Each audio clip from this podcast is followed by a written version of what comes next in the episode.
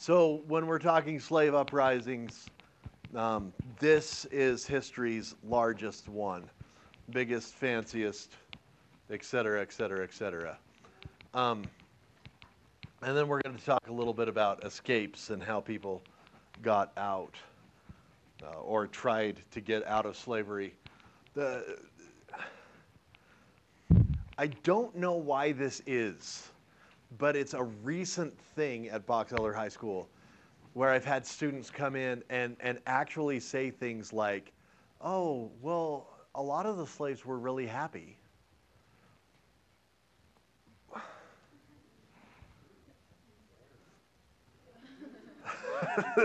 when? That's a good question. it is true that people are amazingly resilient.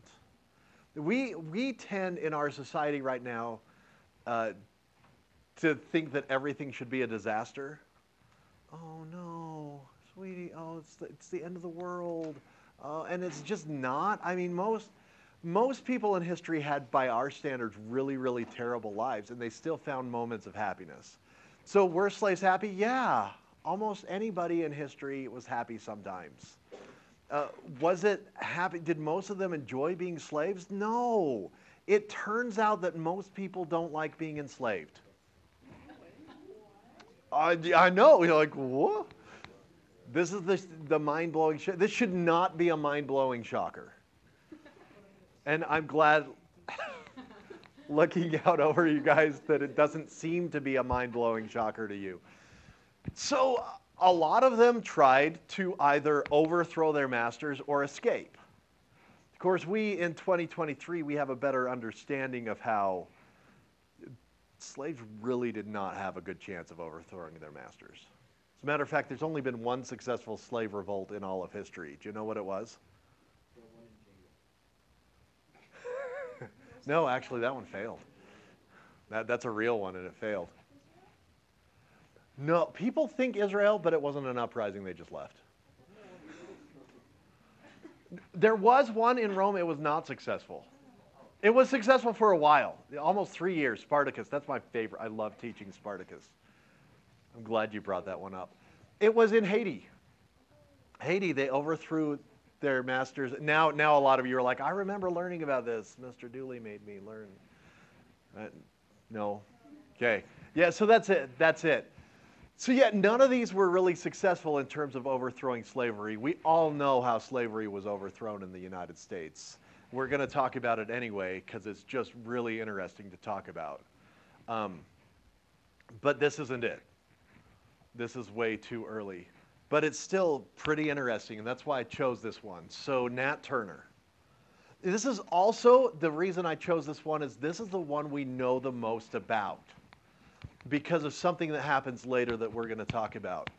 So, who was he? The, the short answer is he was a slave preacher. And, and that means two things both he was a slave, he was an enslaved person, and he was a preacher to slaves. So, he went out, he preached a mixture of kind of Christianity and a kind of traditional African religion. Putting these out, it's called syncretism you know that word. It's also called that if you don't know that word, I guess. Um, so this is what he preached. He was a kind, then picture him as a cross between a traditional kind of southern preacher and some kind of a medicine man, and you kind of have the idea of what he was. So in 1825, he said he had a vision of white spirits and black spirits fighting each other. And so this is when he gets the idea that maybe there should be some kind of battle and that maybe he has a role to lead. Then later, in eight, 1828, I put the date because I don't have these dates memorized. 1828, he has uh, he hears a voice that tells him uh, to take on and fight the serpent. he takes this to mean you're supposed to lead a slave uprising. So he starts waiting, starts gathering followers. And in February of 1831, there is a total eclipse of the sun. And he takes this as a sign that it's time to start the uprising. He gets some of his people together, and finally, there is some kind of weather phenomenon. We don't know what it was. just some kind of weird weather. So I just got a random Google picture of weird weather. This happens to be in South Carolina. Uh, Nat Turner was in Southampton. So same region, re- region. So it was probably something like this. Uh, and he was like, "Oh my goodness, it's time to go. Let's let's fight." So he gets uh, seven of his followers together, and before sunrise on August 22nd, 1831, he kills his owner and the family. The thing is, his owner at the time was an infant because his old owner had died. So he kills, he kills the baby. He kills the Joseph Travis. He kills Travis's wife, which is his old master's wife. And then they go on to the next house. So they gather a few of the slaves from that house, go to the next one, uh, kill uh, Mr. Francis, get some of his slaves to come with them, go to Piety Reese's house, kill her and her son, get some of the slaves to follow them. At this point, they go to the Francis house, and Francis's slaves actually protect him. Now, I've had people in the past be like, oh, well, that means some slaves like their masters. Some slaves did like their masters. They were treated well by their masters. It's not true that everyone hated them. It's just true that most of them hated them. So, chances are, statistically, you guys can reason this out. Why, most likely, did Francis's slaves defend him? Yeah. Boom, right there. Did you hear him? If the rebellion doesn't work out, they don't want to be punished. The rebellion doesn't wor- work out, and so these guys aren't punished. So it works out well for Francis's enslaved people. So they go on to the next place, and imagine this they're, they're gathering followers all along the way, increasing the group. This is very much like Spartacus's group did in ancient Rome. Of course, Turner probably didn't know that, but uh, they go to a farm owned by Elizabeth Turner. They kill her, her overseer. A neighbor happens to be, be visiting. They go to the Whitehead house and kill everyone there. This is the one place where Turner himself kills someone. He has a sword that's actually quite dull. He beats her about the head quite a bit, almost more beats her to death with her than cuts her. Then they go on to the Waller house, and the Waller house is where they held school. And so they killed the Wallers and all of their children. All the children there for the school. Now, they keep going through, imagine them going through and getting more and more slaves to come in this.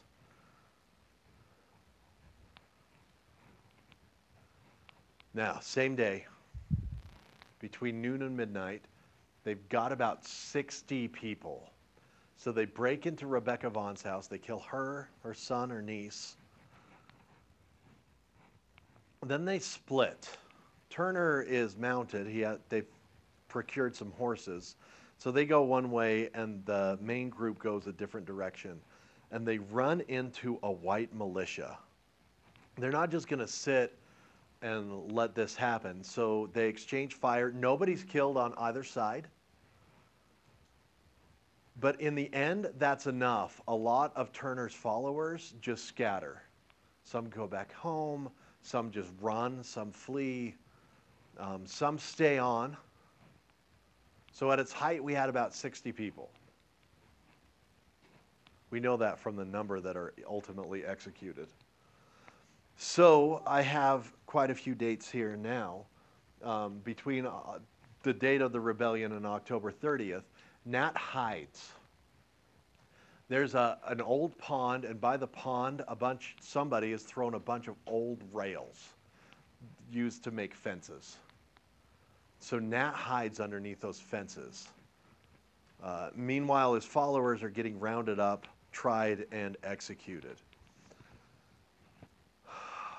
eventually he needs food and he goes into the Francis farm and Nathaniel Francis sees him, shoots at him, but misses. But now they know about where he is, so they start searching in earnest. And a couple days later, they find him. Still has his sword. They pull him in, capture him, they put him on trial. Now, what kind of trial is he going to get? A bad one. I love the, yes, well put. Why? He was guilty before proven innocent. I love that answer, but why?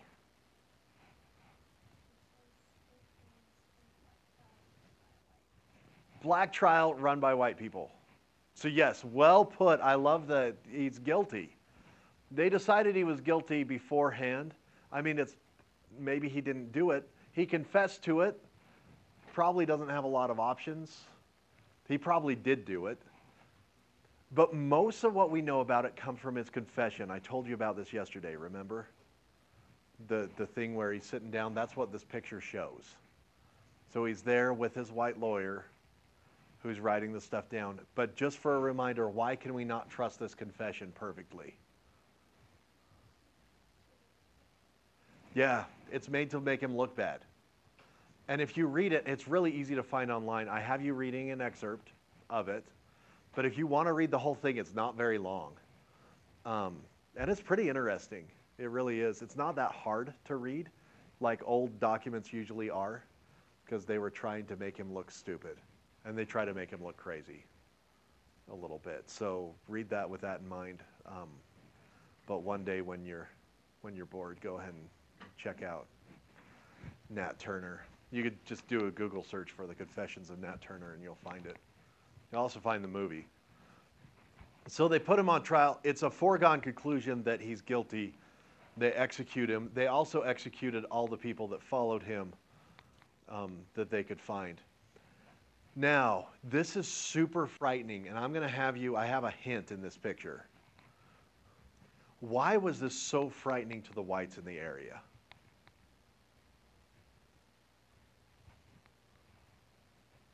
This slave uprising. Oh. Man, I love that. It shows that they're human, they have human feelings. So if you're a slave owner, you have to confront the immorality of what you're doing. I really like that. That's not going to be on your test, but I love that answer so much. You could write a you could probably get a Pulitzer with that idea. Like that's a great idea. Go ahead. Oh, because the slaves do all their work. This isn't work that they're accustomed to doing.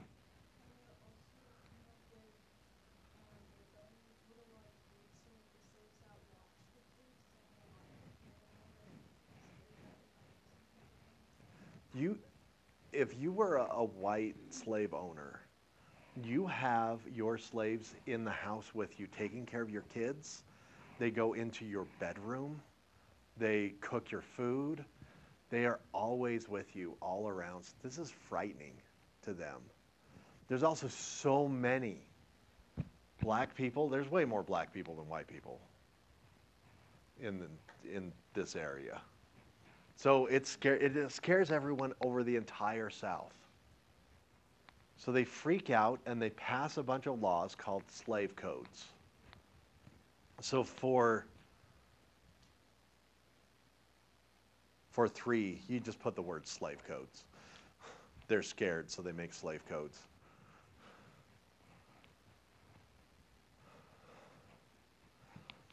Now, slave codes are rules, laws, written to keep the slaves as slaves, to govern how they were, how they were ruled. The first one they do and this is the big one that they enforce the most. Nat Turner was a slave preacher.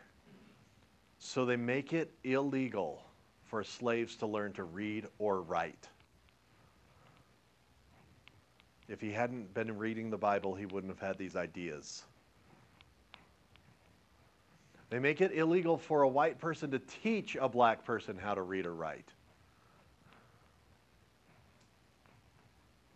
And of course, since this is spread over an area, it, it, ranging from fines to imprisonment. Now, that doesn't stop. Some, some still teach their slaves to write, some because they think they should. and others because they, they like the labor. Um, Nat Turner kept the books. Keeping books is boring. Uh, second slave code, besides reading and writing, they made it so that if the black people were preaching to each other, they had to have a white person present listening to what they were saying so that they could stop people like Turner from building their following.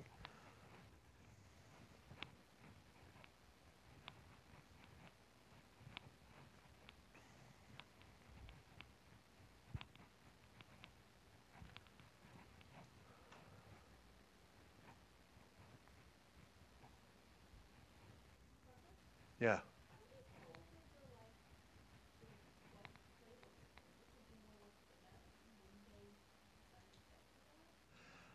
They're scared enough that they'll go along with it. Scared people make dumb decisions. That's always been true. That will always be true. Um, people use that to sell everything from newspapers, well, to TV news, to um, cars. You know, buy this car. It's going to keep my kids safe. You've seen the Safelite commercial, right? Yeah, you got to keep your kids safe. Safe Light. It's even called Safe. Right? Frightening stuff. If you want to go into marketing, it's one way to sell crap to people. I'm not recommending that, though. Like, okay, now escapes. Going on into no, most don't rise up. Most instead choose to escape. But how common are they? So I, I put these questions out of order and I've debated and switched them back and forth like eight times, finally just printed them. Um, number six, why is it difficult for historians to have an accurate view? So we got to reason this out a little bit. First, somebody took, a historian took all of the ads for runaway slaves in Princeton area newspapers and counted them up.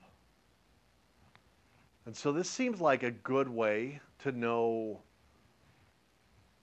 how many ads showed up.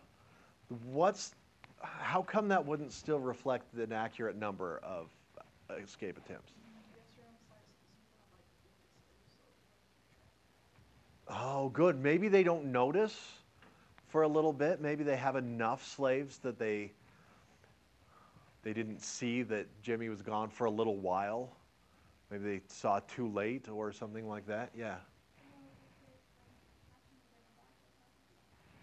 Uh, good too. Most escapes don't actually last very long. And so before the ad shows up, there they are. You know how most escape attempts ended? I'll tell you this right now. Um, in most escapes, the people saw um, a chance. They saw a chance to leave, and so they ran into the woods. There's very little in a slave's education, right, such as it was, that taught them how to survive in the woods.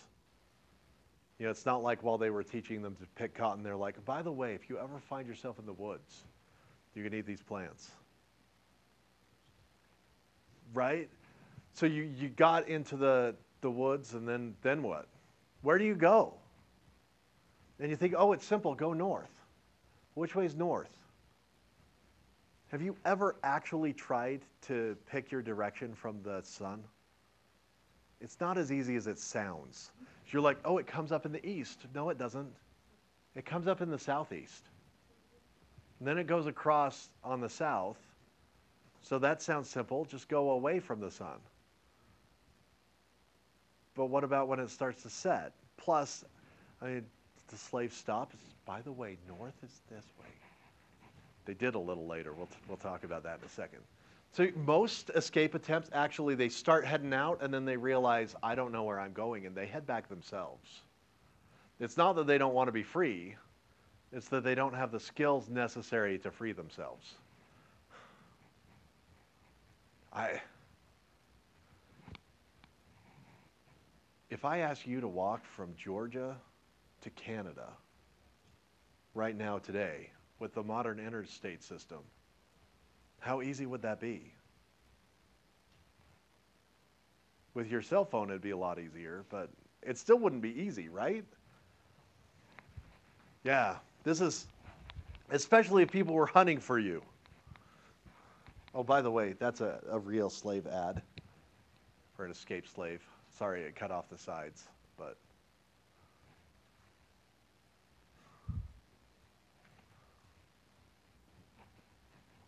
To see that like the threat.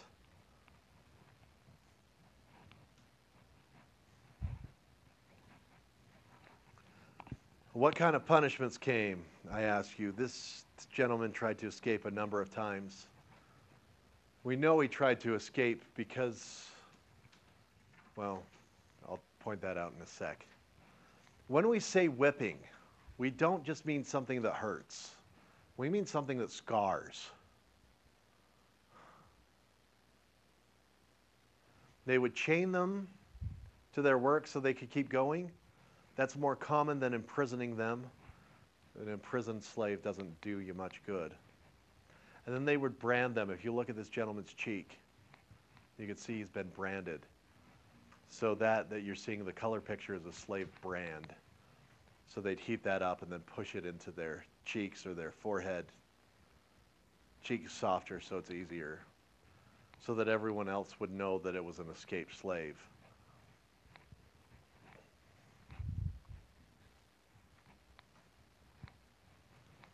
Now, I know you guys know a little bit about the Underground Railroad, right? Yeah? No? Give me a fist of five. Zero if you're like, I don't know anything about this. Five if you're like, I've studied this pretty extensively. Four if you kind of. I got a lot of fours this time. So that's good. So I'll probably hit most of the things that you that you might not know. First, you know this is not a railroad. It's not like a subway in eighth grade U.S. history, they'd really struggle with that one and be like, wait a minute, was this, was this like the subway? How did this work? Why is it called underground? Secret. And why is it called a railroad? A way of getting around. Perfect. Okay, now, to get from one place to another, to know where you were going, you had to have someone to help you because they didn't, it's not like they could make a map or whatever and know exactly where it was. What were those people called? Do you remember? Yes. Yeah, they were called conductors. And of course, the greatest conductor was Harriet Tubman. Yeah, so they called her Moses because she made so many trips. Now, by the way, Tubman's not one of your questions just because I think you know her really well. I probably should have put a question on Tubman just to give you an easy point. Um, and she's so fascinating. Stops looked like this, so they could hide the slaves. So the lady up in the top picture is showing how they'd hidden a secret door inside one of the bedrooms hard for people to know that they would fill that up with a couple families. Or you see the one at the bottom left, a lot of times they would do tunnels between different houses. So if they were raiding one house, they'd run out the other house. And that worked okay. Usually they couldn't raid a house, the houses were farther north or whatever. Or they'd just put a hidden place in the woods so the conductors were the ones that knew how this worked. Do you know, did you learn how they communicated with each other? Songs. Good. I, I wish I hadn't asked the question because I was afraid someone's going to say quilts. Have you heard the quilt thing? Okay.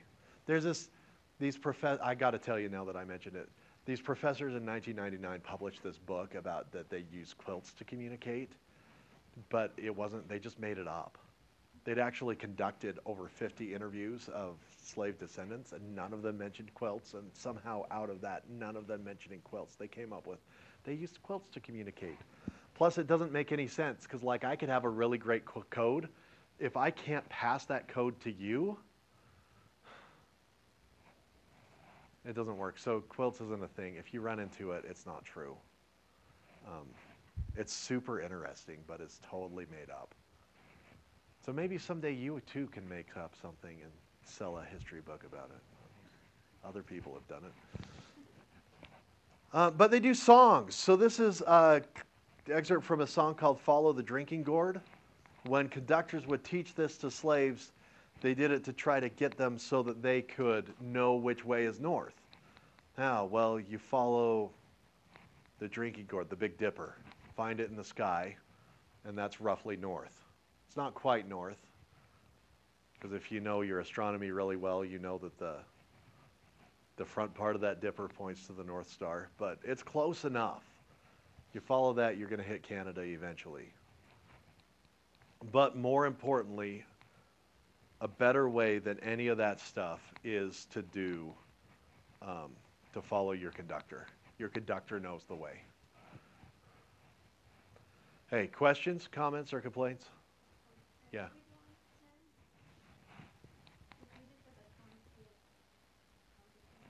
Oh, so they would give you songs to let you know that they were coming? Right? Moses is coming, Harriet Tubman's coming. Let my people go. You all know that one, right?